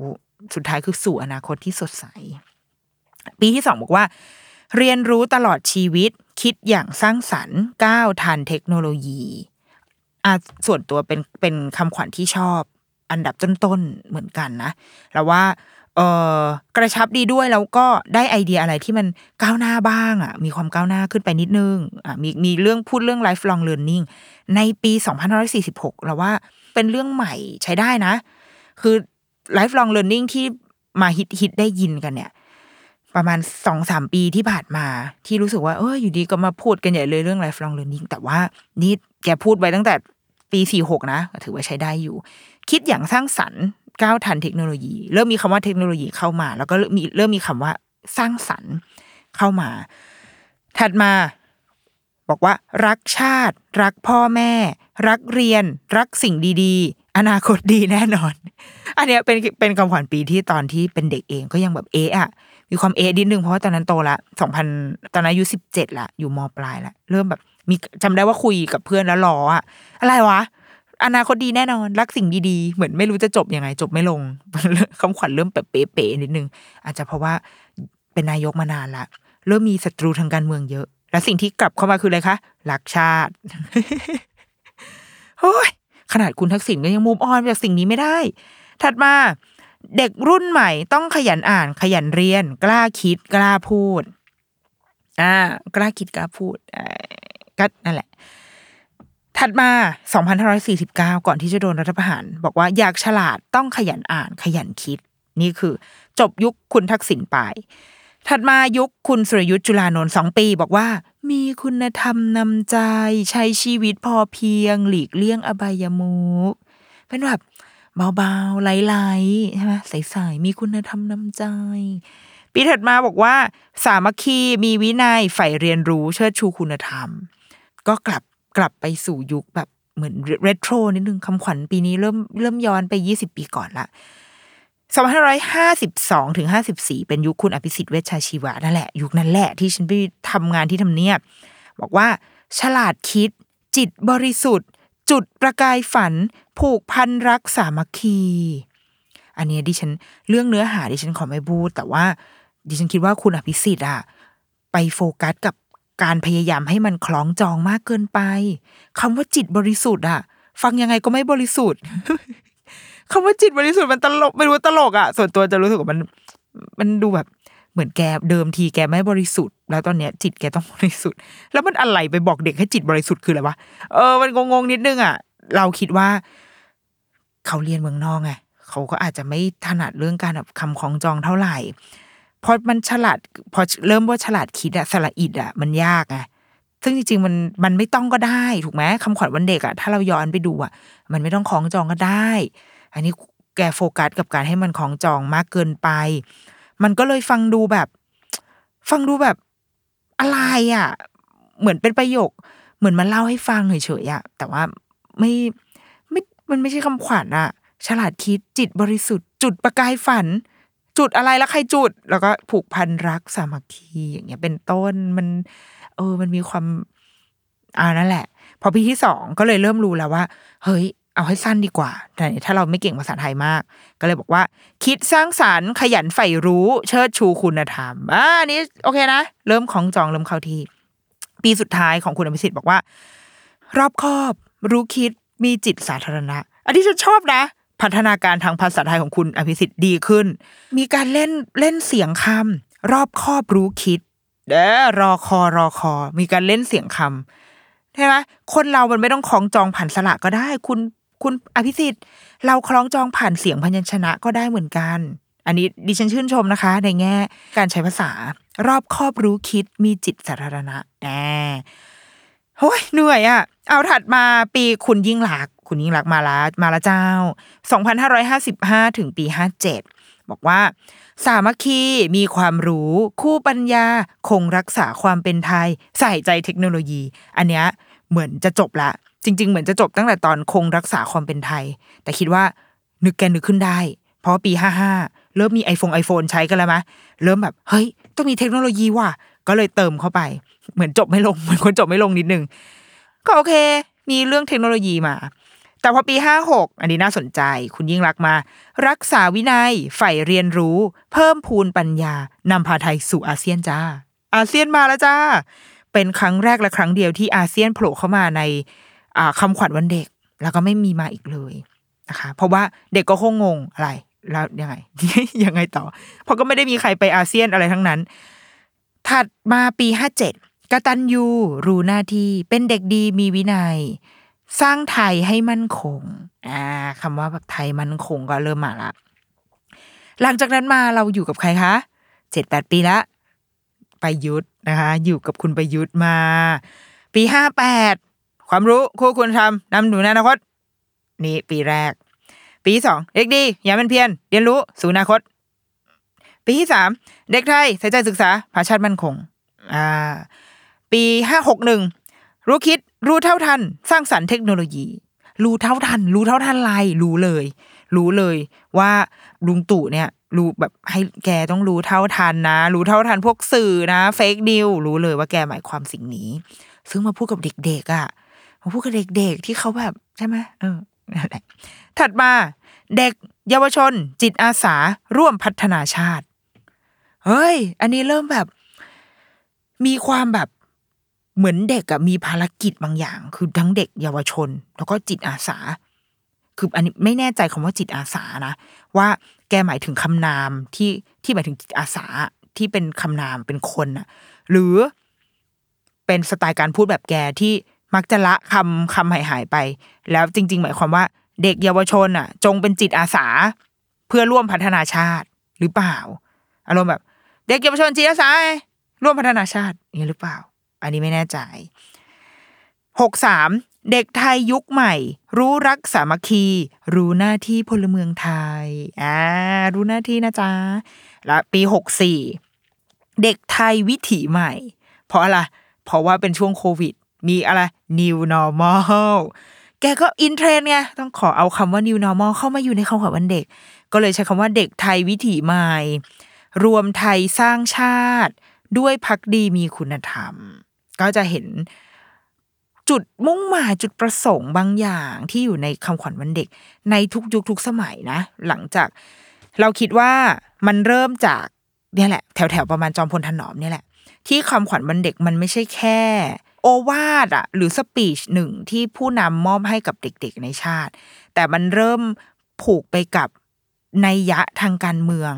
และสะท้อนสภาพเศรษฐกิจสังคมในยุคสมัยนั้นด้วย คือตอนแรกไม่เคยคิดนะ แต่ว่าพอมาไล่ พอได้มาไล่ดูผ่านไทม์ไลน์ของประเทศ บวกกับคำคำขวัญวันเด็ก เราจะได้เห็นเลยว่าอ๋อมันเชื่อมกันนะ ประเทศปีนั้นเกิดอะไรขึ้นคำขวัญวันเด็ก ปีถัดมา มันจะล้อมาทันที เพื่อที่จะเป็นการบอกว่าเด็กๆจงเป็นแบบนี้สิเพื่อที่ประเทศเราจะได้อะ blah blah blah blah แล้วมันก็จะสะท้อน character ของของนายกรัฐมนตรีแต่ละคน เราไม่แน่ใจนะ ว่า แต่ละคนจะเขียนเองหรือเปล่าเราเชื่อว่ามีคนที่เขียนเอง เพราะว่าบางทีเราก็ไม่ไว้ใจคนอื่นอะเออ ก็คือเราว่ามันมีสองแบบหนึ่งคือเขียนเองกับสองคือ มีทีมเขียนให้เหมือนกับที่ทุกคนจะต้องมีทีมเขียนสปีชให้ถูกไหมคะแต่ว่าสปีชเราเข้าใจนะว่ามันต้องใช้ทีมเขียน มันมันยาวมันลึกซึ้งมันต้องใช้เวลาในการในการหาข้อมูล มันต้องทำกันบ้านเยอะ ดังนั้นมันต้องมีทีมงานอะแต่ว่าคนที่ไฟนอลสุดท้ายเพราะมันจะต้องออกมาจากปากเราอะ ก็คือตัวนายกคือตัวตัวผู้นำเองอะที่ที่จะต้องไฟนอลก่อน ถ้ามันไม่ใช่ก็คือไม่ใช่ต้องให้ทีมอ่าเปลี่ยนต้องแก้ให้ เพราะว่าคนที่จะรับผิดชอบคำพูดนี่มันคือเราถูกไหมแต่เราสึกว่าคำขวัญอะมันด้วยความที่มันสั้นแล้วก็เหมือนเป็นสิ่งที่ที่ที่เราอยากจะบอกกับเด็กเหมือนเป็นคำให้สัมภาษณ์หรือว่าเป็นเป็นวิสัยทัศน์ที่เราอยากจะให้เด็กอะเรารู้สึกว่าเป็นไปได้ที่หลายคนน่าจะเขียนเอง คือบางคนอาจจะใช้ทีม ทีม speech ช่วยเขียนให้ช่วยคิดให้เป็นไปได้นะ แต่สุดท้ายมันก็จะมา final ที่ตัวนายกเองอยู่ดีนั่นแหละเดาว่าของหลายคนนะเขียนเองนะอย่างคุณทักษิณเนี่ยค่อนค่อนข้างเชื่อว่าแกเขียนเองนะด้วยด้วยธรรมเนียมการหรืออาจจะเป็นไปได้ว่า ทีมทีมเขียนเนี่ยอาจจะเขียนมาให้ แล้วแกอาจจะบรีฟไปว่าเฮ้ยไม่เอาไม่เอาแบบนี้ขอแบบขอเป็นแบบข่าวด้วยคำชุดคำที่แกอยากได้อะเราเราเดาว่าแบบนั้น แต่ยังไงก็ตามมันผูกพันกับสภาพมันสะท้อนอะมันมันสะท้อนประวัติศาสตร์ สังคมการเมืองเศรษฐกิจของประเทศ ในคำขวัญวันเด็กแน่นอน ซึ่งมันก็เลยทำให้เราเราต้องมาคิดเหมือนกันว่า เอ๊ะตกลงแล้วเด็ก ๆ นี่รู้คำขวัญวันเด็กกันไปทำไมทำไมเราถึงต้องมีคำขวัญวันเด็กด้วย เดี๋ยวมาคุยกันต่อช่วงหน้าดีกว่า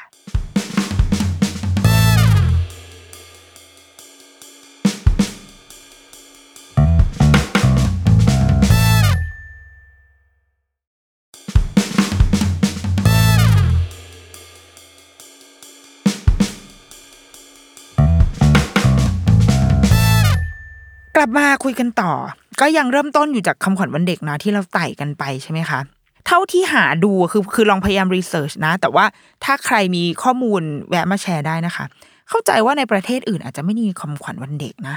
เอออาจจะคือทุกประเทศเนี่ยมีวันเด็ก วันเด็กเนี่ยเป็นสิ่งที่ทุกประเทศมีเหมือนกัน แต่วันไม่เหมือนกัน เออ เพราะว่าคล้ายๆ กับพวกวันพ่อวันแม่ ที่แล้วแต่ว่าใครจะสถาปนาวันไหนขึ้นมา จริง ๆ มันมีวันวันกลางอยู่ คือตอนประมาณปีสักเท่าไหร่อะ ปีเลยวะสองสี่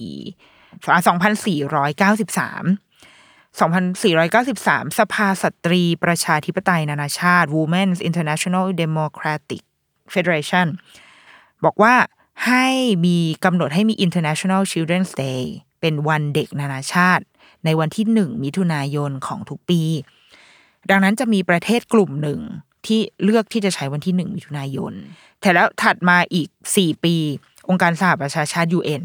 UN ก็บอกว่าให้วันที่ 20 พฤศจิกายน เป็นวันเด็กสากล หรือว่า Universal Children's Day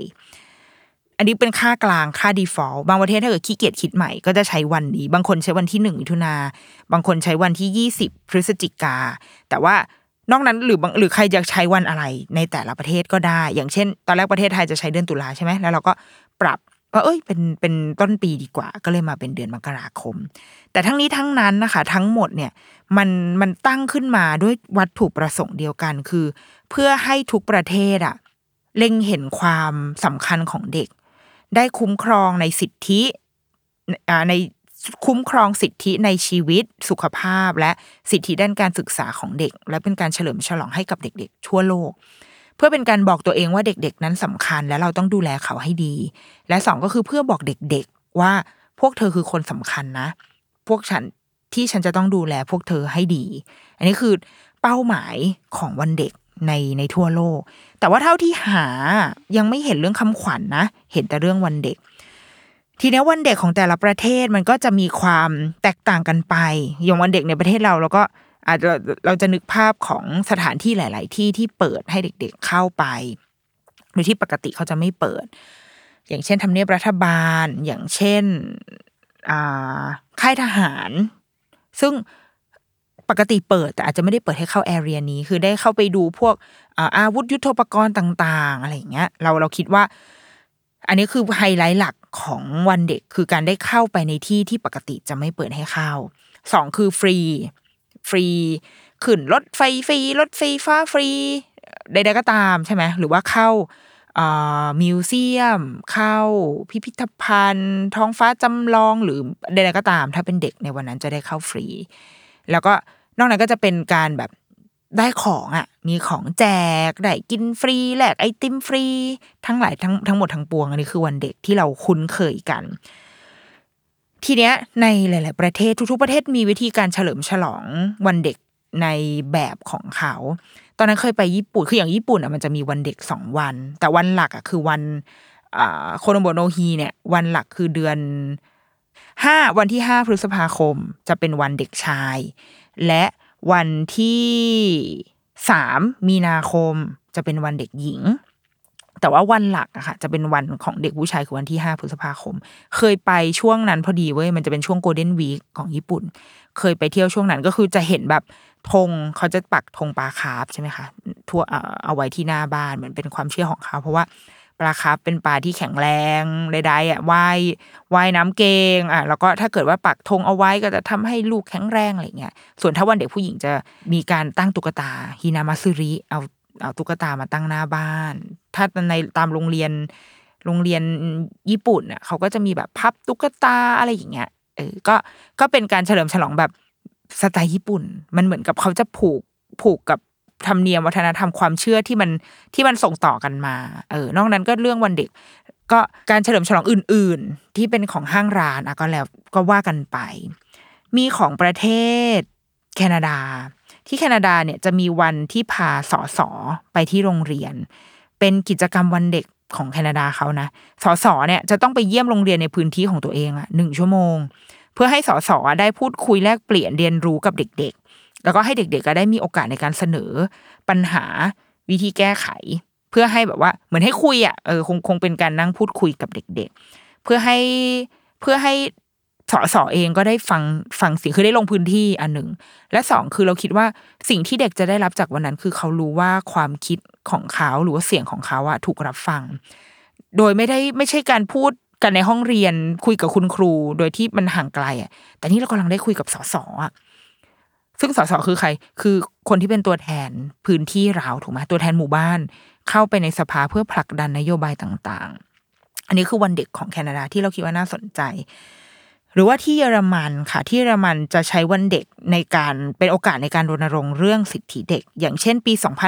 2517 ใช้ชื่อว่า give children a voice คือให้เด็กมีส่วนร่วมทางการเมืองนำความคิดเห็นของเด็กไปเสนอต่อสภาเพื่อกำหนดเป็นนโยบายอย่างเป็นรูปธรรม นี่คือวันเด็กที่เยอรมัน หรือว่าขยับมาใกล้หน่อย แล้วว่านี่ก็น่ารักดีที่สิงคโปร์เขาจะใช้วันศุกร์แรกของเดือนตุลาคมเป็นวันเด็กแห่งชาติ ซึ่งในวันนั้นนะคะพ่อแม่จะสามารถหยุดงานได้เพื่อที่จะได้พาเด็กไปเที่ยว ซึ่งอันเนี้ยเป็นสิ่งที่เราว่ามันง่ายมากเลยมันเบสิกมาก ๆเลยนะ เพราะวันเด็กอะ่ะ เด็กเขาไปคนเดียวคนเดียวไม่ได้ เขาต้องไปกับพ่อแม่ คือมันต้องมีผู้ใหญ่พาเขาไป อาจจะไม่ต้องเป็นพ่อแม่ก็ได้นะ แต่ว่าถ้าเรามีวันเด็กโดยที่พ่อแม่ไม่หยุดอะไม่หยุดงานอะแล้วเด็กจะไปได้ยังไง อย่างอย่างของเราก็คือเลยแก้ปัญหาด้วยการเป็นวันเสาร์ที่สองแต่เราก็ยังรู้สึกว่าเฮ้ยโกงวันเสาร์อะคือวันเสาร์เป็นวันหยุดอยู่แล้วอะคือเรามีวันหยุดเป็นวันเสาร์อยู่แล้ว แล้วก็มันเหมือนวันเสาร์เราหายไปหนึ่งวันเลยอะเออ จริง ๆ การการเราว่าเป็นไอเดียที่ดีมากนะที่ เป็นวันที่ให้พ่อแม่ได้ ได้หยุดแล้วก็ได้ใช้เวลากับลูกจริง ๆ เพราะอะไร เพราะมันมันจะสะท้อนให้เห็นเลยว่า เราให้ความสำคัญกับเด็กจริง ๆ นะขนาดบริษัทอะยังต้องหยุดให้พ่อให้พ่อแม่หยุดทำงานเลยแล้วพาพวกเธอไปเที่ยวเมสเซจมันแข็งแรงกว่า มันดูแบบ โอ้ว่ะ พ่อแม่เองก็ต้องแบบ เอ้ยโอเค วันนี้เป็นวันของลูก แต่ว่าพ่อแม่มีเวลา งั้นเราไปกัน ลูกเองก็รู้สึกว่า เออ ฉันแบบได้รับการให้ความสำคัญอะ อาจจะคล้ายๆกับกับเคสของแบบเกาหลีใต้ แต่อันนี้ถกเถียงนะถกเถียงนะการสอบซูนิงใช่ไหมซูนึงหรือซูนิงวะเออของเกาหลีอะสอบคือการสอบเอนทรานซ์ที่ว่าในวันนั้นถ้าเด็กสอบเนี่ย ทุกอย่างจะปิดหมด เครื่องบินห้ามขึ้น บริษัทก็คือหยุดเพื่อให้เด็กไปสอบอะไรเงี้ย คืออันในแง่หนึ่งมันคือการที่แบบโอ้โหทุกคนให้ความสำคัญมากๆ กับการสอบ แต่ก็นั่นแหละในอีกทางก็คือ เอ๊ะเกินไปไหมคือเรากำลังฝากอนาคตเอาไว้กับ กับการสอบมากไปหรือเปล่า แต่ว่า อยากจะยกไอ้ไอ้เรื่องเนี้ยที่ว่าจริง ๆ มันทำได้ การที่จะหยุดออฟฟิศหรืออะไรก็ตาม เพื่อให้เด็กพ่อแม่ได้ใช้เวลากับเด็กอะค่ะ มันทำได้มันมันเป็นวันหยุดที่เราว่า มันมีเหตุผลมันเมคเซนส์กว่าอีกหลาย ๆ วันหยุดที่เรากำลังหยุดกันอยู่ตอนเนี้ย และเห็นรัฐบาลก็คือหยุดเยอะแบบสร้างวันหยุดขึ้นมามากมาย แล้วว่าวันหยุดอันเนี้ยมันน่ารักนะอืม หรืออย่างแต่ก่อนตอนเราอยู่ทำยังทำออฟฟิศอยู่อะค่ะด้วยความที่เป็นบริษัท ต่างชาติเนาะเป็นบริษัทที่ที่มีบริษัทแม่อยู่ที่อเมริกาเขามันก็จะค่อนข้างให้ความสำคัญกับพนักงานเยอะมาก แล้วก็ให้ความสำคัญไม่ใช่แค่กับพนักงานด้วยกับครอบครัวพนักงานด้วยด้วยซ้ำอย่างของเมืองไทยเนี่ยจะมีวันส่วนใหญ่จริงๆ หลายๆบริษัทเราเชื่อว่ามีนะ มันจะมีวันเช่นวันชื่อว่า Family Day ใช่ไหมคะให้ให้คุณพ่อคุณแม่และเด็ก ๆ เนี่ยไปทำกิจกรรม แล้วก็บริษัทเขาก็จะจัดให้อาพาไป ไปเที่ยวไปเดินสวนไปเล่นวอล์กแรลลี่อะไรอย่างเงี้ยหรือว่าอย่างที่ออฟฟิศก็จะเคยทำเหมือนเป็นงานวันเด็กที่ให้เด็กๆอะมาที่ออฟฟิศของคุณพ่อคุณแม่ได้ ของที่เมืองไทยเนี่ย ตอนนั้นที่ทำอะ มันจะติดอะไรเยอะมันจะมีเรื่องแบบเออมีเรื่องความปลอดภัยของข้อมูลน่ะมันดูคิดเยอะอะเออมันก็ทำได้ไม่เต็มที่มากเว้ยแต่ว่าที่เมืองนอกค่ะ ที่ตอนนั้นที่สิงคโปร์เนี่ยแหละ โอ้เขาเขาทำจริงจังจริง ๆ ก็คือให้เด็กทุกคนอะมาที่ออฟฟิศของคุณพ่อคุณแม่ได้เลย เพื่อมาดูว่าคุณพ่อคุณแม่ทำงานอะไรทำอะไรกันอยู่วันนั้น แล้วก็สมมติในระหว่างวัน ถ้าช่วงที่พ่อแม่ทำงาน ก็จะมีทีมที่ดูแลเด็ก ๆ ให้อะไรอย่างเงี้ยมันมันมันจะมีกิจกรรมของมันอยู่เป็นหนึ่งวันที่เด็ก ๆ ก็รอคอยนะ ที่จะได้มา หรือแม้กระทั่งวันไหนที่ออฟฟิศมีงานนอกงานวิ่งหรือก็ตามเขาก็จะชวนให้ พ่อแม่เอาเด็ก ๆ มาด้วยได้ เออ แล้วว่ามันเป็นเป็น c u เจอร์ที่ดีที่ที่เราไม่ได้ตัดขาดการทำงานกับชีวิตอะไรออกไปมากนัก แล้วเด็ก ๆ เองก็จะได้รู้ว่าโอเค ที่พ่อแม่ออกมาทุกวันอะกำลังทำอะไรอยู่ และเขาเองก็ได้เหมือนเขาก็ได้ภูมิใจนะเขาได้เข้าใจว่าพ่อแม่ทำอะไร แล้วก็ในทางกลับกันวันเด็กที่สิงคโปร์ก็คือให้พ่อแม่หยุดงานแล้วก็ไปเที่ยวเล่นกับลูก ก็เป็นอีกหนึ่งไอเดียที่ดีเหมือนกัน มันก็เลยจะกลับมาที่ประเทศเราเนี่ยแหละ ที่จุดจนถึงตอนนี้เราก็ยังรู้สึกว่าถ้าจุดประสงค์เริ่มต้นของของวันเด็กอะค่ะ มันคือการที่เราจะเฉลิมฉลองให้กับเด็กๆ รวมถึงให้พวกเขารู้ว่าเขาคือคนสำคัญมมันน่าจะแข็งแรงกว่านี้หรือเปล่านะ ในในงานวันเด็ก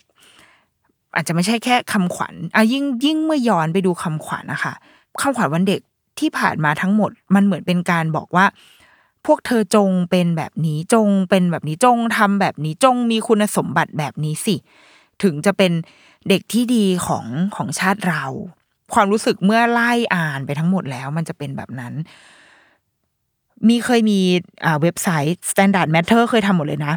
เคยรวบรวมว่าคำที่มันซ้ำๆกันอะที่ถูกใช้เยอะๆอะคำว่าวินัยการเรียนเนี่ย มาสิบแปดครั้งคำว่าชาติมาสิบสิบแปดครั้ง คุณธรรมอีกสิบห้าขยันอีกสิบเอ็ดประหยัดสามัคคีซื่อสัตย์มาอีกเก้าแล้วก็ประชาธิปไตยสี่ครั้ง นี่คือ นี่คือสิ่งที่เราพบเจออยู่ในคำขวัญวันเด็กอะ่ะ มันคือสิ่งที่เราคาดหวังอะ่ะ อยากจะเห็นจากเด็กใช่ใช่หรือไม่ แล้วเมื่อย้อนกลับไปในจุดประสงค์ของการเกิดมีขึ้นของวันเด็ก ที่คนทั่วโลกถือร่วมกันเนี่ย มันคือการที่เราบอกว่าเราจะมองเห็นความสำคัญของเขา และคุ้มครองสิทธิในชีวิตสุขภาพ และสิทธิทางด้านการศึกษาหรือเปล่า เรากำลังเรากำลังแบบทำตามโจทย์ของวันเด็กอยู่หรือเปล่า อืม คือ ไออีเวนต์ฉาบฉวยทำได้เว้ยเพราะเด็กๆสนุก เด็ก ๆ สนุกจริง ๆ แต่ว่าในแต่ละปีที่วันเด็กมันผ่านไปเนี่ย มันได้เป็นวัน kick off ของของนโยบายอะไรที่แบบทำเพื่อเด็กที่เราเห็นคุณค่าของเด็ก ๆ จริง ๆ อะ เอ๊ะมันมีบ้างหรือเปล่านะ หรือว่า ไอ้คำขวัญต่างๆ ที่เราส่งไปให้เด็กอะ มันเป็นหน้าที่ของเราหรือเปล่าที่เราจะต้องเขียนคำขวัญให้เด็กทุกปีอะจริง ๆ แล้วอะเด็ก ๆ ควรจะเขียนคำขวัญกลับไปให้ผู้ใหญ่ในวันเด็กด้วยซ้ำนะ ถ้าจุดประสงค์ของวันเด็กคือการที่ทำให้เรามองเห็นคุณค่าของเด็ก มองเห็นว่าเราจะต้องดูแลและปกป้องคุ้มครองสิทธิของเขาอย่างไรอะ เป็นเราหรือเปล่า เป็นผู้ใหญ่หรือเปล่าที่จะต้องเตือนใจตัวเองว่า เฮ้ย เราทำหน้าที่นั้นอยู่ใช่ไหม เราลืมอะไรไปหรือเปล่าอะต้องไม่ใช่เราเปล่าวะที่ไปเขียนอะไรคำขวัญบ้าบอคอแตกแล้วก็ส่งให้เด็กแล้วบอกว่าอ้าวทำแบบนี้นะ จะได้เป็นเด็กที่ดีในแบบที่ผู้ใหญ่อยากได้ โอ้มันเหมือนกับตาลปัดเหมือนกันนะ กับวันเด็ก วันเด็กที่ควรจะเป็นกับวันเด็กที่เรามี น่าจะเป็นเป็นคำถามไปได้ละกัน ว่าแล้วมันเราจะยังไงต่อ เออ มันก็เลยทำให้เราอาจจะไม่ได้ตื่นเต้นกับวันเด็กมากนักแล้ว เพราะเรารู้สึกว่าโอเคถ้าถ้าในขอบเขตของเราที่เป็นคุณแม่ที่เด็กที่มีมากที่สุดก็คือลูกของตัวเองเนี่ย ก็รู้สึกว่าทุกวันของเขามันก็คือวันที่เรามองเห็นคุณค่าของเขาอยู่แล้วอะอาจจะไม่ได้ต้องมีแค่หนึ่งวันที่เรามาเฉลิมฉลองให้เขา เพราะว่า ก็ทุกวันเราก็เฉลิมฉลองให้อยู่แล้วว่าแกคือโอ้ฉันฉันฟังแกอย่างเต็มที่แกอยากทำอะไรอะไรเงี้ยก็เลยไม่ได้ตื่นเต้นมาก บวกกับกิจกรรมหลาย ๆ อย่าง มันก็ไม่ได้เอ็กซ์คลูซีฟสำหรับวันเด็กแล้วนะ หลาย ๆ อย่าง เช่นแบบว่า บางสถานที่พิพิธภัณฑ์อะไรอย่างเงี้ยก็เขาก็เปิดตลอดนี่หว่า แล้วก็อีกหนึ่งอย่างก็คือ ไม่ได้อยากไป หรือต่อให้มันแบบเปิดแค่เฉพาะวันเด็กอะต่อให้อยากไปก็อาจจะแบบระงับเอาไว้นิดหน่อยเพราะว่าโอ้มันคนเยอะ ความความขี้เกียจเจอคนเยอะของแม่ก็จะแบบเออไม่อยากไปเดี๋ยวรอให้เขาโตถ้าเขาอยากไปจริง ๆ คือรู้เรื่องรู้ราวแล้วแล้วแบบอยากจะไปเอะงั้นก็ไปกัน แต่ถ้ามันมีโอกาสในวันอื่นที่ไม่ต้องเป็นวันเด็กอะเราก็อาจจะเลือกไปวันอื่นๆนะเราคิดว่า พ่อแม่หลาย ๆ คนในสมัยเนี้ย อาจจะความตื่นเต้นกับวันนี้อาจจะน้อยลงไปแล้ว ก็เป็นไปได้ เออ เป็นไปได้ว่าพ่อแม่เล็งเห็นความสำคัญทั้งหมด ที่วันเด็กกำลังกำลังในเมสเซจทั้งหมดในวันเด็กอะเราเห็นหมดละ แต่ว่าอาจจะเป็นรัฐมากกว่าที่ยังไม่เห็น ดังนั้น เราว่าเพื่อเพื่อให้ผู้ใหญ่ได้ทบทวนเนาะของการมีอยู่ของวันเด็กอะเราเห็นความสำคัญของคุณพ่อคุณแม่เด็ก แล้วหรือยังวันเด็กไม่ใช่แค่แค่เรื่องของเด็ก ถ้าเราจะจริงจังเรื่องเด็กนะ เราเห็นความสำคัญของพ่อแม่หรือผู้ใหญ่รอบตัวเด็กแล้วหรือเปล่า พ่อแม่ได้รับการดูแลที่ดีแล้วหรือไม่ ที่พูดมาเยอะมากพูดมาตลอดคือแบบ สิทธิในการลาคลอดของคุณพ่อคุณแม่ การฝากท้อง การที่เด็กจะได้มีชีวิตรอดตั้งแต่อยู่ในท้อง และได้รับการแบบดูแลอย่างดีเนี่ย มีแล้วใช่ไหมคุณแม่ได้รับการทุกที่ออฟทุกออฟฟิศมีมีการ support เรื่องการให้นมแม่หรือเปล่า มีห้องปั๊มนม มีตู้แช่ มีพื้นที่ที่มันแบบมันสะอาดและปลอดภัยพอที่เขาจะไปปั๊มนม ส่งไปให้ลูกเขาที่บ้านหรือเปล่า อะไรพวกเนี้ย เราทำให้เด็กได้นะ มันไม่ใช่การมาเล่นเก้าอี้ดนตรี หรือว่าเหยียบลูกโป่งในวันเด็กเว้ยแต่มันคือการดูแลพ่อแม่ของเด็ก เพื่อให้พ่อแม่ของเด็กอะ มีแรงกลับไปดูแลเด็ก นี่คือรากฐานคือต้นทางมากที่สุด ในการในการให้ความสำคัญกับเด็กอะซึ่งเราว่าทุกคนรู้เว้ยคนที่เป็นนักการเมืองอะไรเงี้ยรู้อยู่แล้ว แต่ว่าเราได้ทำกับมันอะอย่างจริงจังแล้วหรือเปล่า นี่หรือเปล่าคือเป้าหมายของวันเด็ก เราได้ดูแลสวัสดิการพื้นฐานเบื้องต้นของเด็ก ดีแล้วใช่หรือไม่ เด็กเล็ก ๆ ที่เขาต้องใช้วัคซีนป้องกันโรคต่างๆ ทุกวันนี้เรายังต้องฉีดวัคซีนบางตัว โดยจ่ายเงินเองอยู่เลย ในสมัยก่อนโดยเฉพาะตอนเรามีลูกเนี่ย โรตาก็ยังต้องเสียตังเอง แต่ว่าสมัยนี้เป็นฟรีแล้วถูกไหมคะ ในหลาย ๆ ประเทศ วัคซีนเขาฟรีแบบฟรีแล้วอะคือฟรีแบบครอบคลุมไปเลย เพราะเขารู้ว่าเด็กๆทุกคนต้องได้วัคซีนเหล่านี้ ไม่มีข้อจำกัดเรื่องว่าคุณมีฐานะหรือหรือคุณมีเงินหรือคุณไม่มี ถ้าคุณมีเงินคุณไปซื้อวัคซีนได้ แต่ถ้าคุณไม่มีก็ ก็เอาเท่าที่ได้นะโอ้มันไม่ได้หรือเปล่านะคือเด็กเล็ก ๆ มันไม่มีใครปกป้องเขาได้เลยเว้ยคือ พ่อแม่ยังปกป้องเขาณตอนนี้ไม่ได้เลย เพราะว่า เพราะว่าขนาดอากาศอะมีฝุ่นมีอะไรอะเออคือ แล้วเราได้ดูแลเรื่องเหล่านี้ให้แล้วหรือยัง หรือแม้กระทั่งเรื่องพื้นฐานอันนี้เอาทางร่างกายก่อนนะอาหารที่เขาจะได้กินจากโรงเรียนอย่างเงี้ย เราเห็นเคสวันก่อน เข้าไปดูใน Facebook มีคนโพสต์เรื่องนมโรงเรียน แล้วในคอมเมนต์อะ ก็คือทุกคนมาแบบ เรียงหน้ากันมาแบบ โอ้โหนมโรงเรียนนี่มันมีปัญหามากเหมือน เหมือนกับ กินแล้วมันเป็นมันเป็นวุ้นวุ้นอะไรสักอย่างอะซึ่งพ่อแม่ไม่รู้ ถ้าไม่ได้แกะกล่องออกมาดูก็จะไม่เห็นว่าว่าเนื้อข้างในมันเป็นยังไง แต่ลูกกินไปแล้ว เด็กบางคนท้องอืดมั่ง ท้องเสียมั่ง บางคนไม่อยากกิน พ่อแม่ก็ไปบอกกิน กินให้หมด โอ้มันสิ้นเปลืองนะกินนมไม่หมดเงี้ยแต่หารู้ไหมว่าแบบ ไอ้ข้างในกล่องนั้นคืออะไรแบบเรากำลังให้ลูกกินอะไรอยู่ อะไรแบบเนี้ย นมโรงเรียนนี่คือนมที่เขาให้ฟรีถูกไหมคะให้แจกให้กับทุกโรงเรียนฟรีอะ แต่เราให้ของที่มีคุณภาพกับเด็ก แล้วหรือยังหรือว่า ค่าอาหารกลางวันที่งบจำกัดจำเขียมากๆอะ คือเราเราคาดหวังจากเด็กมากเลยนะ ถ้าย้อนไปดูคำขวัญวันเด็กอะ จงแบบจงนู่นจงนี่จงนั่นอะ ถ้าเด็กเขียนจดหมายกลับไปบอกว่าแบบ จงเอานมที่อร่อยมาให้กูกินก่อนได้หรือไม่อย่างเงี้ยเออเราได้ให้เด็กแล้วหรือยังก่อนที่เราจะไปแบบคาดหวังอะไรกับเขาอะนมที่อร่อยมีมากมายเลยนะ นมแบบ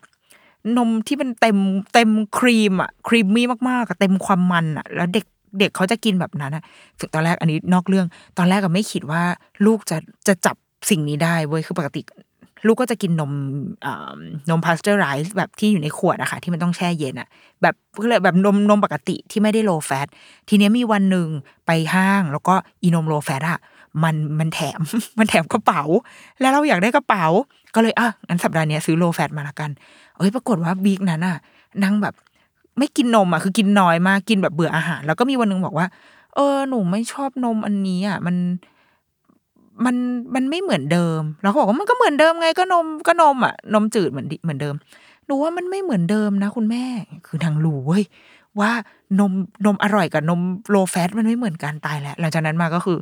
ก็เลยต้องยอมก็ กินนม จริง ๆ เด็ก ๆ ควรกินนมเต็มความมันถูกแล้วนะคะ คือโลแฟตเนี่ยมันสำหรับพวกเราผู้ใหญ่เนาะหรือว่าใครที่ต้องควบคุมไขมันอะแต่ว่าสำหรับเด็กอะถูกแล้วนะคือเขาต้องกินนม นมแฟตอะเออนมร้อยเปอร์เซ็นต์อะตัดภาพกลับมาเนี่ยแหละ เราอะให้ของอร่อยให้เด็ก ๆ กินแล้วหรือยัง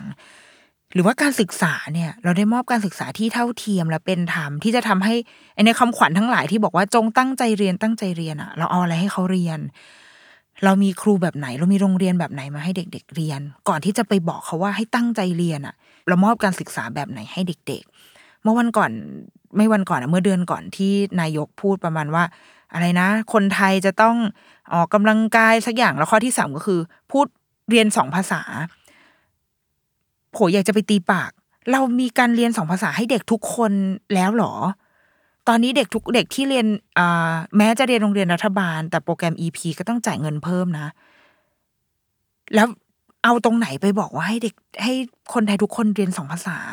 เดี๋ยวจะไปตีให้ คือแค่ในโรงเรียนเดียวกันอะ ยังมีหลาย layer ของหลักสูตรการเรียนเลยอะ มีหลักสูตรไทยปกติ ซึ่งซึ่งพ่อแม่หลายคนก็คือ ก็ต้องยอม เพราะว่ามันถูกที่สุด แต่ถ้าเราขยับขึ้นมาได้อีกนิดอะไป มีอะไรนะมินิใช่ไหม mini EP จ่ายเงินเพิ่มขึ้นมานิดนึง มี EP แบบเต็มสเกลมี international โปรแกรมอยู่ในโรงเรียนก็มี มีประมาณสี่ layer ของหลักสูตรการศึกษาให้พ่อแม่เลือก แต่ละ layer จ่ายเงินเพิ่มทั้งหมด นี่หรอคือสิ่งที่เราแบบมอบให้แล้วไปตั้งคำขวัญบอกให้เด็กตั้งใจเรียน แบบนี้ถูกต้องหรือเปล่า แล้วยังจะมาบอกให้คนไทยเรียนสองภาษาเดี๋ยวจะไปหยิกให้เลยเนี่ย เออ อะไรแบบเนี้ยเนี่ยคือนี่คือหน้าที่ของผู้ใหญ่ล้วนๆเลย เอางบประมาณที่ไปทุ่มเทให้กับงานอีเวนต์ในงานวันเด็ก แล้วมันก็จากหายไปไม่อะ อันนั้นก็อย่าไปตัดเว้ยไม่ถูก เออ เอางบประมาณที่เอาไปทุ่มเทกับอะไร บ้าบอคอแตกอะ เอามามอบสิ่งนี้ ถ้ารู้สึกว่าจะต้องรักษาคำสัตย์ปฏิญาณที่ที่ยังมีวันเด็กอยู่ ว่าเราจะดูแลเด็ก รักษาสิทธิเสรีภาพใดๆของเด็กอะเอามาทำงานด้านนี้เว้ย เออส่วนงานเฉลิมฉลองในวันเด็กก็ยังต้องจัดต่อไปเว้ยเพราะเด็กต้องได้รับสิทธิพิเศษ อย่างที่บอกเนาะเราเราส่งเสียงบอกเด็กหมดเลยแหละ ว่าจงเป็นแบบนั้นจงเป็นแบบนี้นะ เป็นอย่างที่ผู้ใหญ่อยากเห็น แต่เราเคยได้ฟังเสียงของเขาแล้วหรือเปล่า เราเคารพว่าเด็กคือมนุษย์ที่เท่าเทียมกันจริงหรือเปล่า เราเปิดโอกาสให้เขาได้พูด เราเปิดโอกาสให้เขาได้เขียนคำขวัญในแบบที่เขาอยากจะมี อยากจะเป็น อยากจะได้รับจากผู้ใหญ่อะ บ้างแล้วหรือยังเราว่านี่คือวันเด็กที่แท้จริง คือวันเด็กที่เสียงของเด็กได้รับการรับฟัง เสียงของเด็กได้ถูกพูด และผู้ใหญ่ฟังและผู้ใหญ่ยอมรับมันว่านี่คือความคิดของของคนที่เท่าเทียมกันมีศักดิ์และสิทธิเท่าเทียมกันในความเป็นมนุษย์ เขาอาจจะอ่อนด้อยมีประสบการณ์น้อยกว่าเรา แต่มันไม่ได้ทำให้ความคิดของเขาไร้สาระนะ เขาอาจจะไม่ได้สามารถนำเสนอมันออกมาด้วยถ้อยคำที่ดูสวยหรูเรียบเรียงมาเป็นประโยคอย่างดีได้ แต่ความคิดของเขาไม่ได้ไร้สาระนะเว้ย มันมีอะไรอยู่ในความคิดและสิ่งที่เขาพูดเสมอ อยู่ที่ว่าเรามองอะไร เราเลือกถ้าเราเลือกที่จะมองไปที่เปลือกเลือกที่จะมองไปที่รูปประโยค แล้วก็จะหัวเราะ แล้วก็บอกว่า เออน่าเอ็นดูจังพูดอะไรดูแบบ เรียบเรียงยังไม่เป็นคำเลย แต่ถ้าเลือกถ้าเราเลือกที่จะมองที่แก่นนะเราจะมองเห็นสิ่งที่เด็กอยากจะสื่อสารขึ้นมาทันที มีประโยคนึงค่ะ ดร สมพงษ์จิตระดับเนาะเป็นคนที่ทำงานทางด้านเด็ก แกแกเป็นบทสัมภาษณ์ในวันเด็ก แกบอกว่า สังคมไทยอะ ไม่เชื่อว่าเด็กทำได้ ไม่เปิดโอกาสให้เด็กคิดนอกกรอบ แต่ในสังคมสากลเขาฟังเสียงเด็ก ให้เด็กมีสิทธิและเป็นเจ้าของโจทย์ แต่สังคมไทยมองว่าเด็กต้องเชื่อฟังคำสั่ง มีระเบียบวินัย ห้ามไปยุ่งเรื่องอื่นนอกจากการเรียน และนั่นมันก็สะท้อนผ่านคำขวัญวันเด็กที่ผ่านมา 60 กว่าปี ยังไม่เคยเปลี่ยนแปลงไปเลย และเราจะมารอดูกันว่าคำขวัญวันเด็กของปี 2515 จะเป็นอย่างไร แต่สำหรับดิฉัน หากจะมอบคำขวัญวันเด็ก ขอมอบคำขวัญวันเด็กให้กับเด็กเล็กๆ และกันเด็กๆ ทารกที่ตอนนี้อาจจะยังฟังรายการนี้ พร้อมกับคุณพ่อคุณแม่ นั่นก็คือ จงอย่ากัดหัวนมแม่ สุขสันต์วันเด็กค่ะ สวัสดีค่ะ